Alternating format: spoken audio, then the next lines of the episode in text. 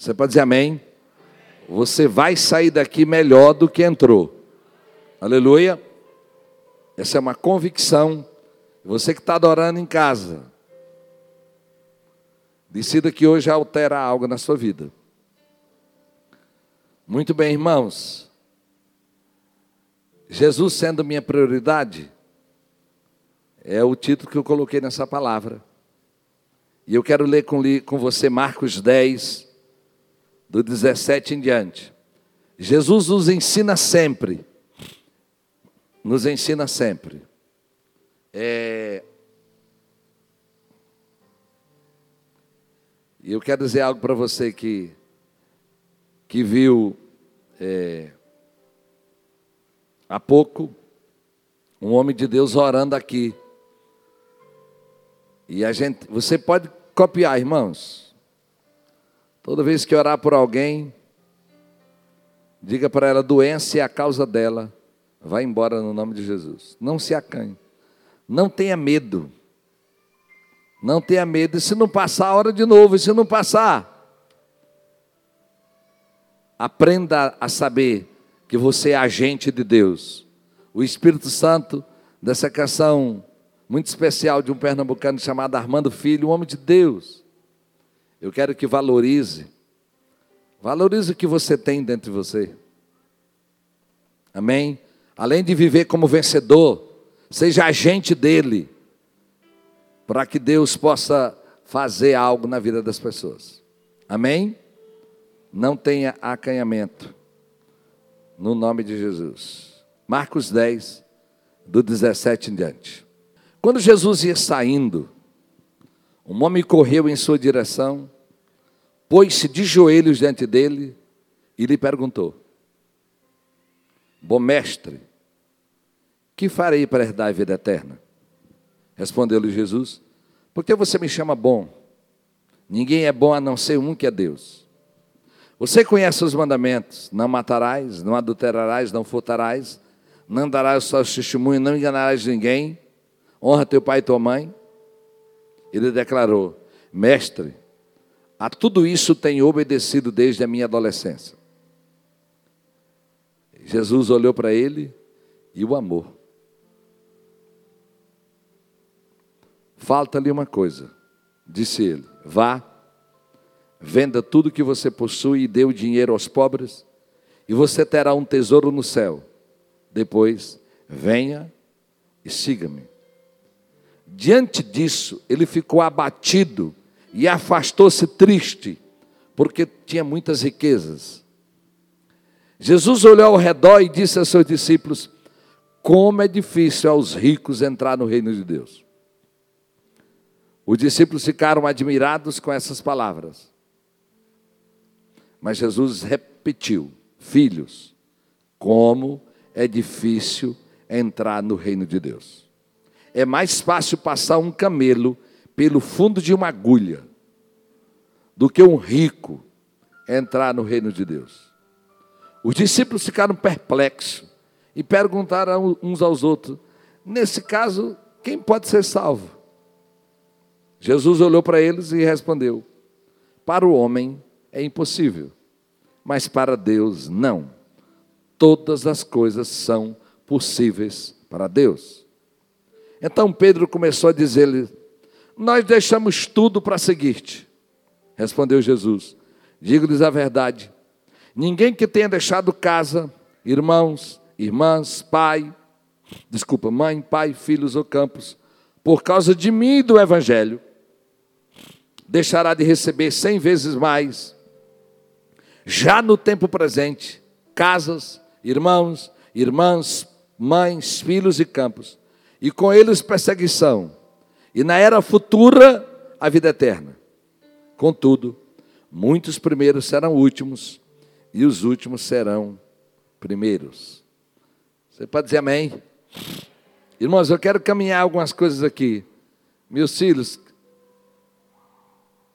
meu filho que está trabalhando na. Meu filho, desliga esses dois aqui, por gentileza.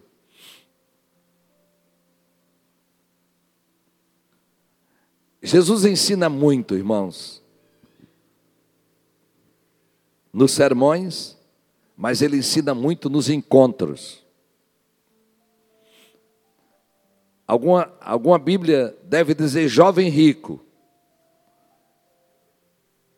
Ele era um homem rico, jovem, eu não sei se ele era, mas ele tem uma atitude muito linda.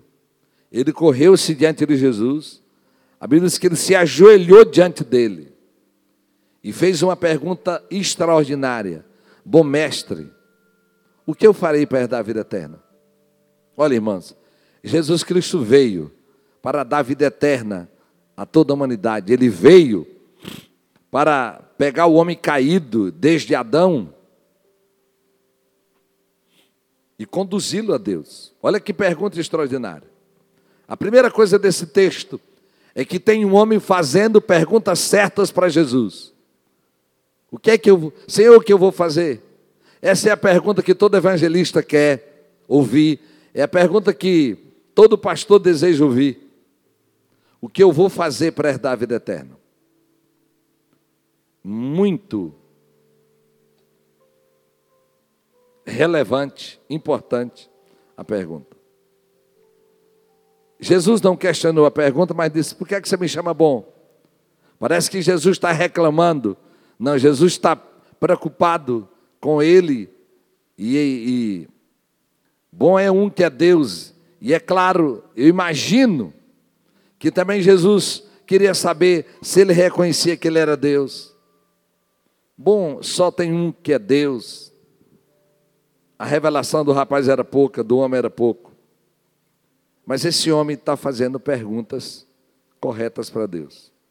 Irmãos, que o Senhor nos ajude a fazer perguntas corretas. Senhor, me diz como eu quero fazer a tua vontade. Senhor, me diz se essa, se isso que eu estou planejando é o teu querer. Senhor, como é que eu faço? Maravilhoso. Esse rapaz chega com a pergunta correta. A segunda coisa que nós aprendemos desse rapaz é que ele dá uma resposta também a Jesus maravilhosa. Aí Jesus disse assim: Meu filho, você conhece os mandamentos? Não matarás, não adulterarás, não furtarás, não darás falso testemunho, não enganarás ninguém, o teu pai e tua mãe. Jesus cita para ele os seis mandamentos ligados ao próximo. Jesus não cita os quatro ligados a Deus. Não terás outro Deus diante de mim, não farás para ti imagem de escultura, não tomarás o nome do Senhor teu Deus em vão, e lembra-te do sétimo dia para o santificar. Jesus não toca nos mandamentos em relação a Deus, mas toca nos mandamentos em relação ao homem. E ele diz: Senhor, mestre, a tudo isso eu tenho obedecido desde a minha adolescência. Olha que coisa linda. A segunda coisa desse rapaz é que ele tinha perguntas corretas para Jesus e tinha um comportamento correto agora. Em relação ao homem, as coisas dele estavam corretas. Quisera nós. Ou queira Deus nos achar assim. Irmãos, foi tão, tão forte que diz o versículo 21 que Jesus olhou e o amou. E não, nós não temos registro de outra expressão forte de Jesus em relação a uma pessoa. Diz que Jesus o amou. O amor aqui de Jesus é pela resposta dele. O amor de Jesus é motivado por pensar assim: como eu, como eu achei alguém que as coisas já estão mais de meio caminho andado. A Bíblia não diz, mas diz que ele o amou. O amor. E Jesus diz agora uma coisa para ele: falta-te uma coisa. Irmãos, e esse texto falou forte a minha vida, e eu espero que fale a você e a que está na internet, você que está aqui. Irmãos, esse homem era um bom crente, um bom seguidor de Deus, Mas Jesus disse para ele que faltava uma coisa. E impressionante, irmãos, é, já que eu estou falando nos mandamentos, deixa eu dizer uma coisa aqui, clara para você. Jesus Cristo veio e ele guardou os dez mandamentos, porque nenhum de nós podíamos guardá-los na totalidade. Errávamos sempre. Jesus Cristo veio e cumpriu, e agora, através de Jesus, nós chegamos a Deus. Mas olha aqui, irmãos, Jesus não anulou nenhum mandamento, ele cumpriu em nosso lugar, mas nós vamos trabalhar para guardá-los. E algo que você já deve ter me visto repetir aqui, é que o quarto mandamento, seis dias trabalharás, mas o sétimo dia do Senhor teu Deus, ele não passou. Se você estiver perto do seu marido, esposa, diga: escutou o que Jesus está dizendo aí? Irmãos, se algum de vós trabalhar seis dias e não descansar, um dia você está pecando. Esse mandamento não foi anulado. Todas as vezes que você vê na Bíblia a palavra sábado, ela não está referindo a esse dia que os homens chamaram sábado, mas está se referindo ao sétimo dia. Em Gênesis 2, a Bíblia diz muito claro, é, no capítulo, no versículo 1 em diante, assim foram concluídos os céus e a terra, e tudo que neles há. No sétimo dia, Deus havia concluído a obra que realizara, e neste dia descansou. Abençoou Deus o sétimo dia e o santificou, porque nele descansou de toda a obra que é realizada na criação. A primeira citação da guarda do quarto mandamento não tem a palavra sábado, mas quando você chega em Êxodo, Deus disse que ele fez do sétimo dia o sabate, o dia de descanso. Diante de Deus, se você faz da segunda, da terça, da quarta ou da quinta, ou do domingo, o sétimo dia, isso não altera diante de Deus. Mas olha aqui, trabalhar feito doido. De domingo a domingo e não descansar, você está em pecado. Se converta, arrume a tua vida em relação a isso.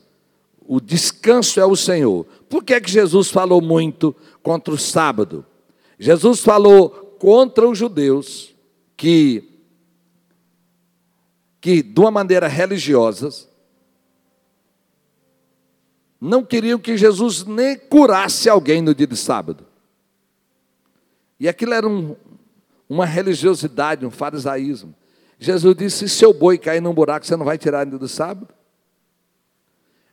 É possível, irmãos, que tenha outros crentes que guardam melhor esse mandamento. Nós não somos salvos pela guarda de mandamentos, mas somos salvos para observar os mandamentos. Eles são nosso espelho. Por isso, para de pecar. Do jeito que você trabalha e luta para não roubar, para não matar, para não, não adulterar, trabalhe para descansar. Tá claro? Vamos voltar para cá. Quando Jesus disse para aquele homem: falta-lhe uma coisa. Essa coisa que faltava na vida dele é porque claramente Jesus fala dos mandamentos em relação aos homens. E Jesus não fala dos mandamentos em relação a ele, a Deus. Mas disse lhe falta uma coisa.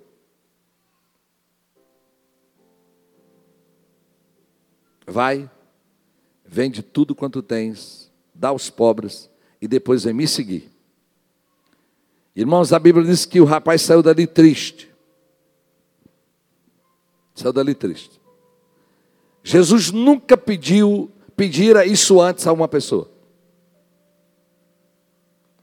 Jesus nunca falou para outra pessoa, não tem relato. Aliás, irmãos, e graças a Deus, para que você achasse que isso era impossível, como Jesus disse mesmo que não é fácil, vai ter um rico Zaqueu, um homem completamente errado, que quando ele conhece Jesus, o primeiro entendimento dele era dar o dinheiro que ele trabalhou muito para ter, porque ele tinha conhecido algo mais precioso do que o dinheiro. Aquilo que Jesus pede para esse homem, ele não precisou pedir para Zaqueu, e Zaqueu entregou. Irmãos, o que Jesus está dizendo para esse homem, e o que eu creio que ele está dizendo para mim e para você, é que na medida em que eu observo a minha vida cristã, pergunte para você: me falta algo? O que é que faltava no rapaz? Tinha uma coisa para ele mais importante do que Deus. Jesus diz que só tem dois deuses a riqueza ou Jesus. Irmãos, é tão, o negócio foi tão forte que os apóstolos ficaram todos, disse, nós estamos rodados aqui. Se for assim, se for assim, Senhor, quem vai se salvar? Todos nós gostamos de dinheiro, é isso que eles estão dizendo lá.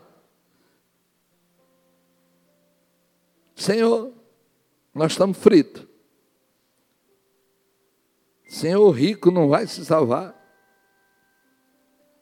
E Jesus disse: Olha, é mais fácil passar uma agulha, uma linha pelo fundo de uma agulha. Desculpa, é mais fácil passar um camelo pelo fundo de uma agulha do que um rico se salvar. Já tentaram interpretar que a agulha é no lugar que o camelo. Não, irmão, a agulha é agulha mesmo. Aquela de costurar.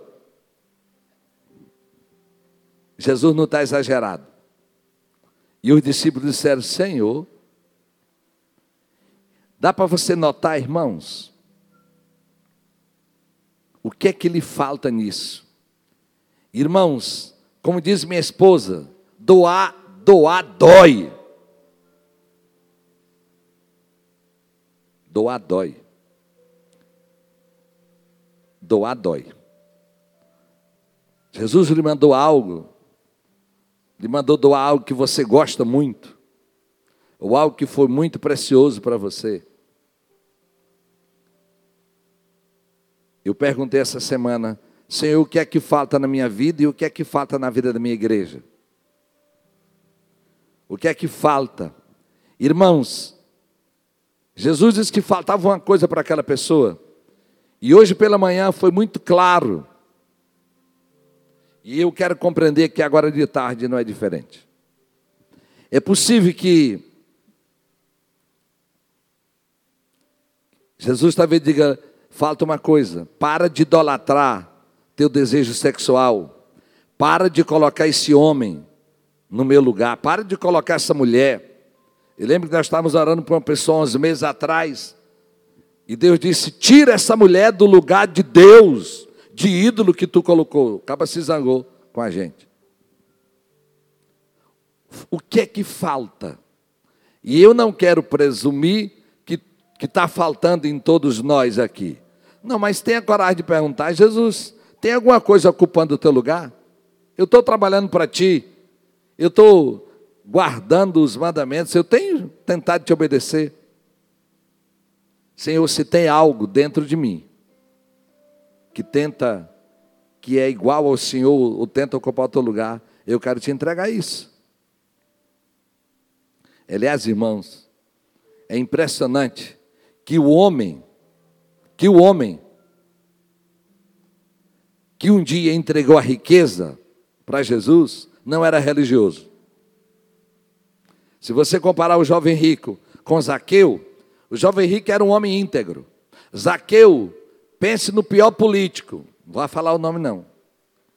Desce daí, começando com L. Desce daí, começando com S. Desce daí.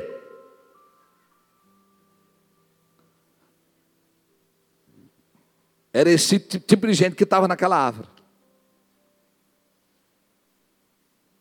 Desce daí. Impressionante, irmãos. Como é que um homem que conhecia Deus perdeu para um publicano, um cobrador de imposto, ladrão sem princípios? E Jesus não disse para Zaqueu que ele precisava fazer, ele disse: Senhor, eu vou dar metade do que eu tenho aos pobres. Quando eu comecei a pensar nessa, nessa palavra, eu disse: Senhor, eu vou exemplificar com quem? Quem é que eu conheço que o dinheiro não manda nele? Eu comecei a lembrar de algumas pessoas. Mas eu lembrei muito claro de um homem que hoje é pastor, que é o pastor Cláudio Campi, um empresário bem sucedido em Belo Horizonte. E um dia ele conheceu Jesus. Já teve aqui Imperatriz. E a primeira coisa que ele fez foi vender uma empresa inteira e levar o cheque lá para o pastor naquela igreja. Quando levou, o pastor tomou um susto. Digo, não, irmão. É muito, meu irmão é muito dinheiro. Ele disse, eu não quero não. Eu vou entregar em outro lugar. Ele disse, não, pode. Pode deixar. Porque ele nunca tinha visto aquilo, irmãos. Nunca tinha visto. Nunca tinha visto. Quando ele conheceu Jesus, se apaixonou tanto por Jesus. E até hoje é assim. Ele é um evangelista, tem uma estratégia muito linda. Ele chega numa construção, num lugar onde tem muita gente trabalhando. Eles se você me der meia hora para eu falar para esse povo, eu pago o almoço de todo mundo amanhã. O homem disse: Não, pode vir, pode. Pois diga para amanhã: ninguém trazer almoço de casa, que amanhã eu vou dar o almoço. E faz almoço de primeira, um digno. Em meia hora ele prega o evangelho.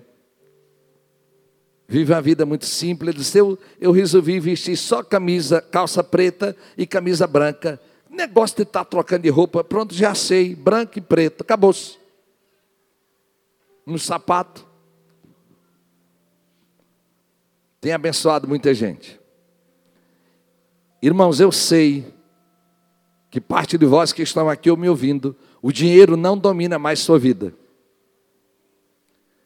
Mas o que é que lhe falta? Diga comigo, Senhor, o que é que me falta? Diga, Senhor, o que é que me falta? Porque, irmãos, eu compreendo. Se faltou algo nesse homem rico, Jesus o amou. Jesus já nos ama. E Ele deseja que a gente tenha o coração, o que falta? O que me falta? Irmãos, é impressionante.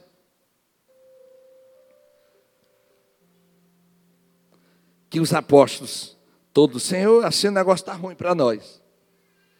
E Jesus agora lança algo lindo.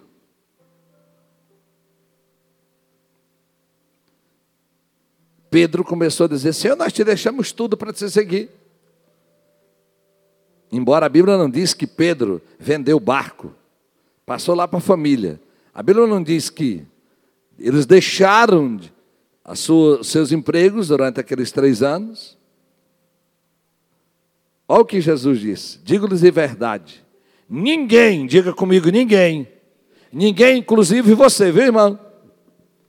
Ninguém que tenha deixado casa, irmãos, irmãs, pai, mãe, filhos, o campo, e você pode botar qualquer outra coisa, por causa de mim do Evangelho, deixará de receber cem vezes mais. Diga amém.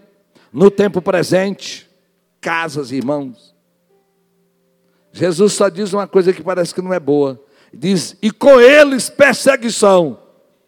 Precisava Jesus ter botado isso aqui, né? E na era futura, a vida eterna. Irmãos, olha aqui. Não tenha medo.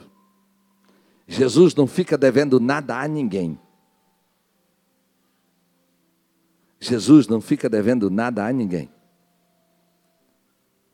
Talvez ele vá lhe pedir algo, e olha, irmãos, Jesus não precisa de nada nosso.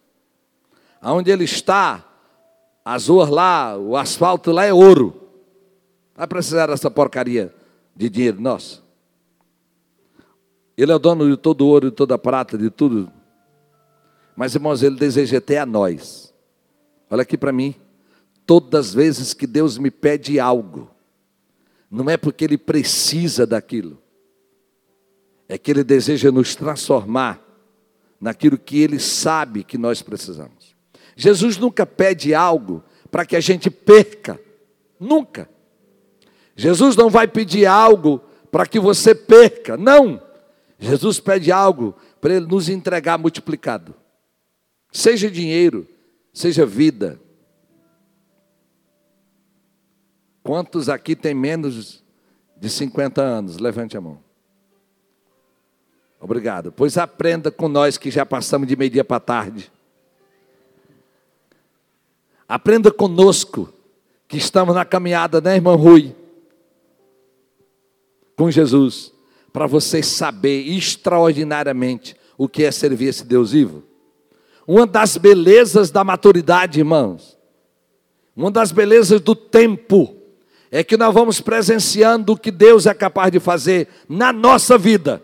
A Bíblia é a descrição e o registro do que ele faz na história, mas extraordinário é, é ver o que ele faz na nossa vida. Aleluia! A fidelidade dele. Por isso, irmãos, Jesus vai dizer: muitos primeiros serão últimos, e os últimos serão primeiros. Quer dizer, Zaqueu veio depois do jovem, desse homem rico, e se tornou exemplo. O que nos falta? Irmãos, é maravilhoso imaginar que Jesus quer completar algo em nós. Irmãos, e todas as vezes que nós perguntamos a Deus,